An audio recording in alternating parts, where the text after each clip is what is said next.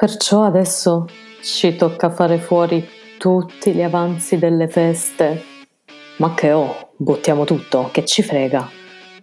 Sai Giulia, leggevo che nel periodo di Natale buttiamo 500.000 tonnellate di cibo. Per dirle in soldoni più o meno corrispondono ad 80 euro a famiglia. Ma sì, tanto poi li recuperiamo con gli 80 euro di Renzi. Dai, non scherzare. Noi italiani sprechiamo il 59% del cibo che compriamo senza neanche averlo aperto. Ah sì? Dimmi di più, eh, però aspetta, prendo i popcorn. Ah no, merda, sono scaduti. Per l'appunto. È un dilemma tra spreco o non spreco. Non ci sprechiamo di leggere le scadenze e alla fine sprechiamo un sacco di prodotti. Sì, hai ragione. Mm, vabbè, dai, eh, mi faccio un avocado toast che tanto ce n'è ancora metà in frigo. Che palle, è marcio! E poi, chiaramente, c'è tutta la storia legata alla conservazione. Ma non è che noi non sappiamo conservare i cibi, è che proprio li rendiamo tumefatti. Forse Giulia fai prima digiunare. Però mm, sai che il governo cinese sta lavorando a una legge contro lo spreco alimentare? Tipo che se vai al ristorante con la pretesa di ingozzarti e poi però sei un debole, ti addebitano tutti gli avanzi. E non è che te la cavi come negli all you can eat, che sai, ti metti il sushi nelle tasche. E per di più, se tu, ristoratore, non fai niente per evitare questo spreco, paghi multe salatissime.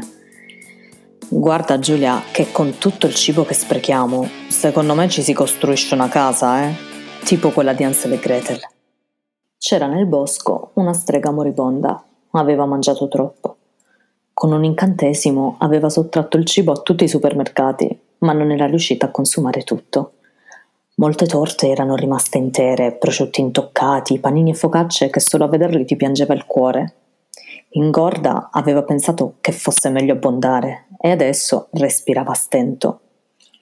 Nel bosco si addentrarono Ansel e Gretel. Erano magrolini, mangiavano lo stretto necessario per sopravvivere, perché la loro famiglia non aveva tante possibilità. I due fratelli a un tratto videro delle fette di pizza sul terreno. pizza napoletana, col cornicione alto e ripieno. Con la bava alla bocca, Ansel e Gretel seguirono quelle tracce fino a quando non trovarono la strega agonizzante. Strega? Non possiamo certo dirti che hai una faccia da spavento perché fai spavento a prescindere. Ma che ti è successo? Ho mangiato così tanto che potrei scoppiare. E tutto questo cibo avanzato? Che ne farai? Nei rifiuti e spazzatura. Ma c'erano tante cose che la strega non aveva neanche toccato.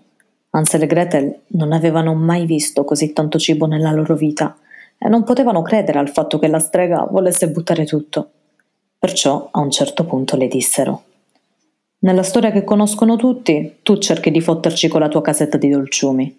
Beh, è arrivato il momento di dare una svolta zero waste alla faccenda.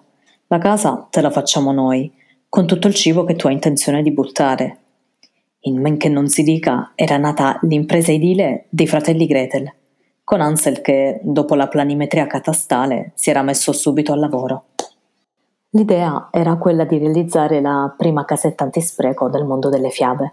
Comunque la strega non si era sfondata soltanto di junk food, doveva essere una strega salutista o con i livelli di colesterolo troppo alti. Accanto al Kinder Bueno, infatti, c'era un Danacol. Con le mele Ansel e Gretel ci fecero i pomelli delle porte. Le porte stesse erano tavolette di finissimo cioccolato Lind. La porta d'ingresso era di un cioccolato un po' più scuro. Svizzero? No, Novi. Con il pancarré, Ansel e Gretel separarono la zona notte dalla zona giorno e poi ci spalmarono la Nutella così da verniciare le pareti. Spioventi tramezzini al prosciutto facevano da tetto. Ne venne fuori una bella casetta con un ampio open space e così decisero di invitare tutti gli abitanti del villaggio alla cerimonia di inaugurazione. Comunque la casetta sfamò tantissime persone.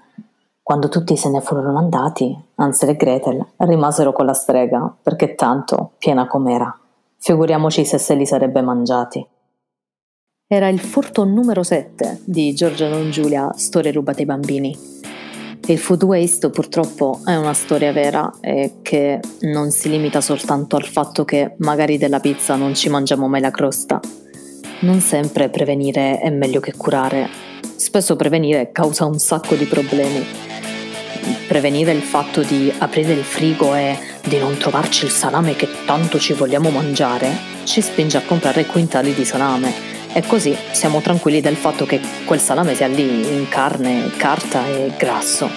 Non ci pensiamo minimamente al fatto che magari quella voglia di salame possa essere soltanto un capriccio risolvibile in, boh, 3-4 fette. Dobbiamo sempre esagerare. E poi gli effetti sono quelli che sono. Con tutto il cibo che sprechiamo ogni giorno, forse potremmo davvero costruirci tutta una serie di villette a schiera. Grazie per averci ascoltato. Ah, e se avete del salame in frigo, magnatevelo.